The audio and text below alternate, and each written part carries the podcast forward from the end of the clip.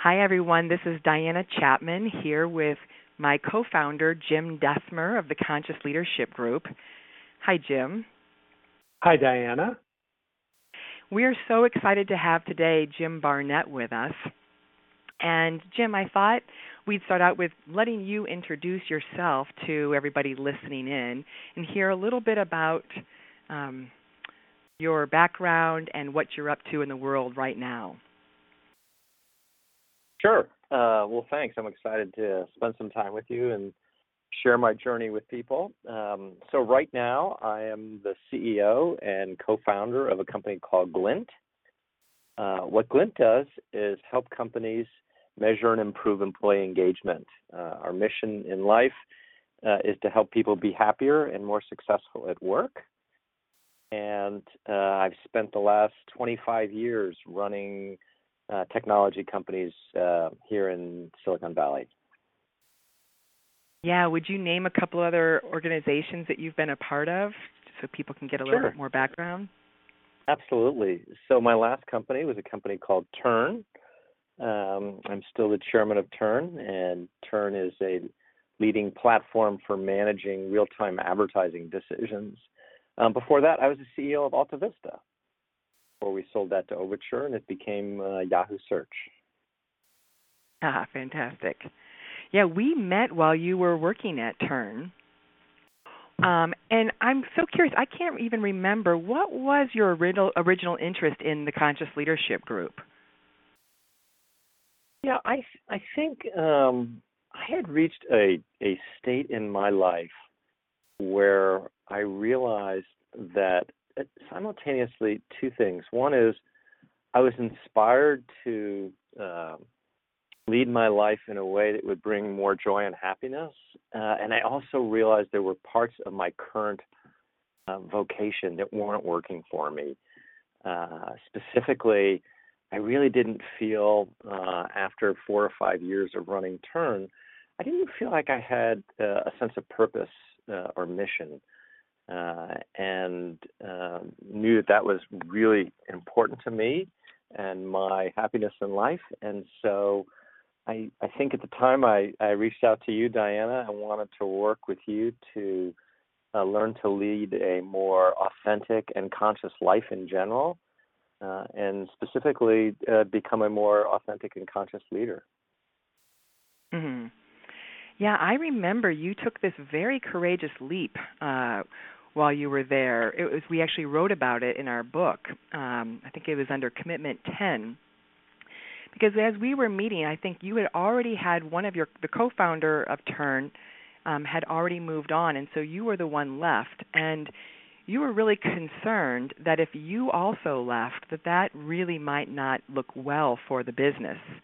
And so we did a lot of exploring back then about questioning all of your beliefs about should you go or should you stay and mm. um, what was really the authentic choice for you rather than whether you should or shouldn't you were really practicing listening to what was what was um, aligned inside of you and you made this very courageous choice to leave turn knowing that um, it could be seen as uh, you know you abandoning ship too soon.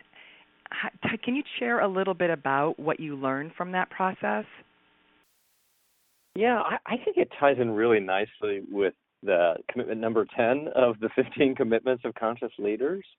Uh, one of the things that I learned uh, from working with you, Diana, was the ability to see that the opposite of my story could be as true uh, as my story. And so uh, the story I had was that it was wrong for me to leave Turn. Uh, that as a founder and as a CEO, I it was it was my obligation to stay. Uh, and what I realized was that um, if I wanted to lead a truly authentic life, uh, that if I wanted to be true to myself, uh, I had to listen to that. Um, and I think one of the things that I learned in working with the Conscious Leadership Group was that the opposite of my story could be even more true. That um, a new leader could come into turn uh, with even more energy, more passion, more purpose, uh, and take the company to the next level. And um, that's what happened, and it ended up working out terrific. And uh, I learned a lot about uh, authentic living and seeing that the opposite of my story is equally true. yeah, yeah, I really appreciated um, the struggle that you went through and all of that, and how in the end you it wasn't a choice really. It was more of you just alignment was just what mattered most to you. Yeah, Jim. One of the things yeah. that I've really deeply appreciated about you, in addition to your regular application of the 15 commitments, is your deep devotion to mindfulness and specifically to meditation.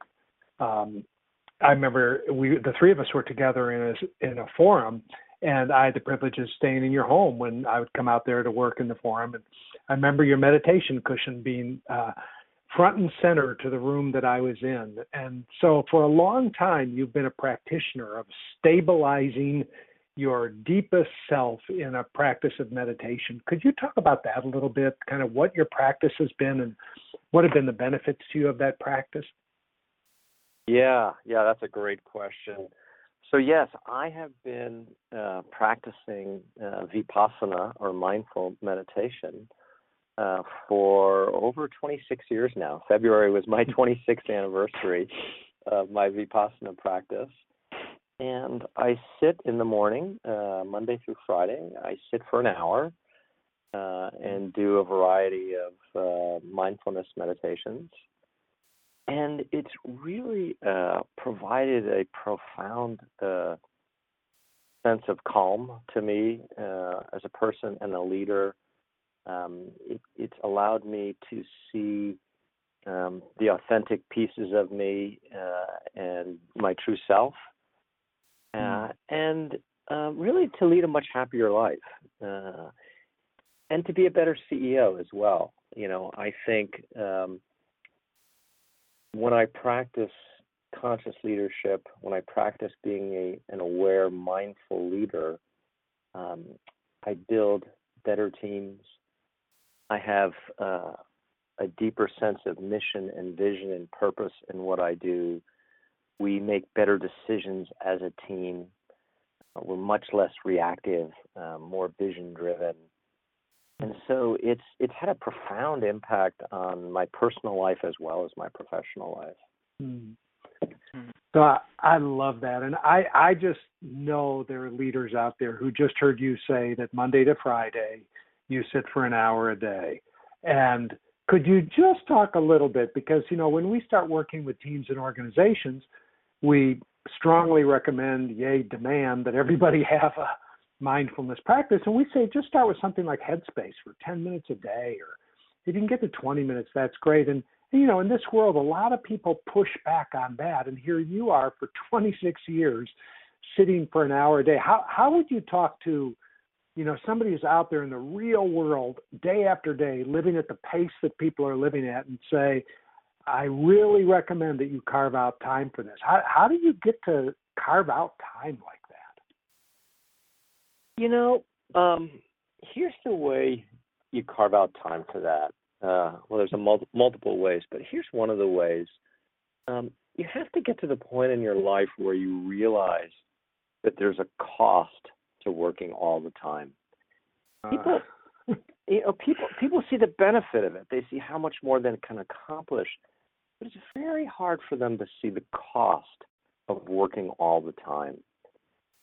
Uh, and what I was able to find, uh, and this is you know partially working with Diana and you and, and the Conscious Leadership Group, what I was able to find was I was able to see the benefit of not working all the time uh, of being a calmer, more clear, more thoughtful leader, being in touch with my intuitive self and making decisions based on that rather than sort of reacting to the crisis of the of the day, uh, to finding crisper, um, sovereign and warrior energy um, as a leader, and so yeah, what I th- I think the way you described it is really really great. You know, ten minutes a day can have a really profound impact.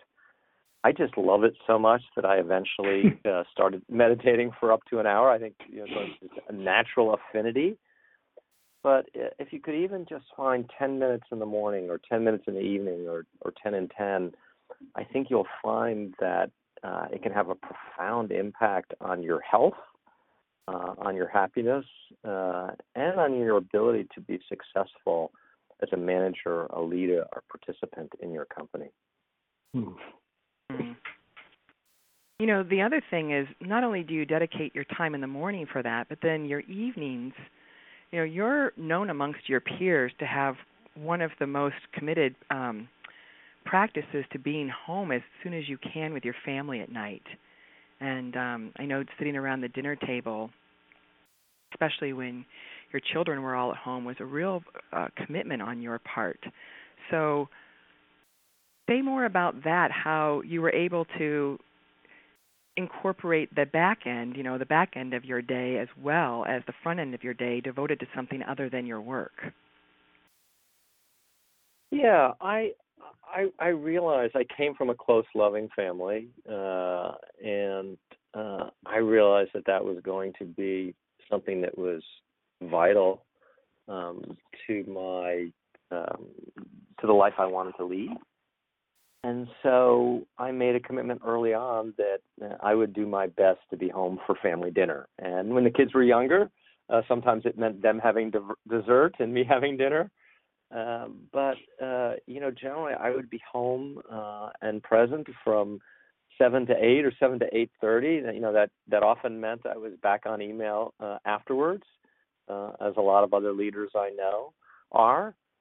But it really meant investing in my family um, as a top priority because I knew ultimately that would make me a happier person, and I knew that I'd be a better leader if I was a happier person. Mm-hmm. When you left Turn, you made a decision that you weren't going to just jump into something else right away. Um, your main concern was that you wanted to have to build something next time that allowed even more balance uh, for you and your team. And so you took quite a break and until you started up here with Glint. Can you talk about how you're doing it differently and what you're learning and maybe what works and what doesn't work around some of the ways you're leading more consciously? Mm, sure. Well, I think the most important thing that I learned in that time between Turn and Glint was the importance of leading an authentic life. That I wanted to run a company that for which I felt a deep sense of purpose and, and a deep sense of connection. And so I created a mission statement for me.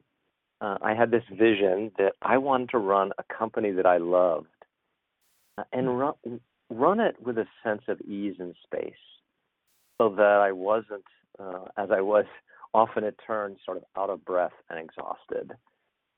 Uh, and I was willing to see the benefits from doing that. And so the way that applies today is that, you know, frankly, in a positive way, I feel possessed. I mean, I love what we do. I love our team. I love our customers. I love the sense of uh, sense of joy that we can provide them by allowing them to see how their teams are doing and to take care of their people and their companies. And so you know, one of the most profound things I learned was that by, you know, allowing myself to have some ease and space in my life, I was actually a better CEO uh, instead of sort of a lightweight CEO. You know, it just allowed me to see things more clearly, uh, bring a higher sense of positivity to the to the team, and frankly, to execute better. So it was an important time for me to realize not only what's important to me as an individual, but how to become a more conscious, how how to become a more aware and a more effective CEO.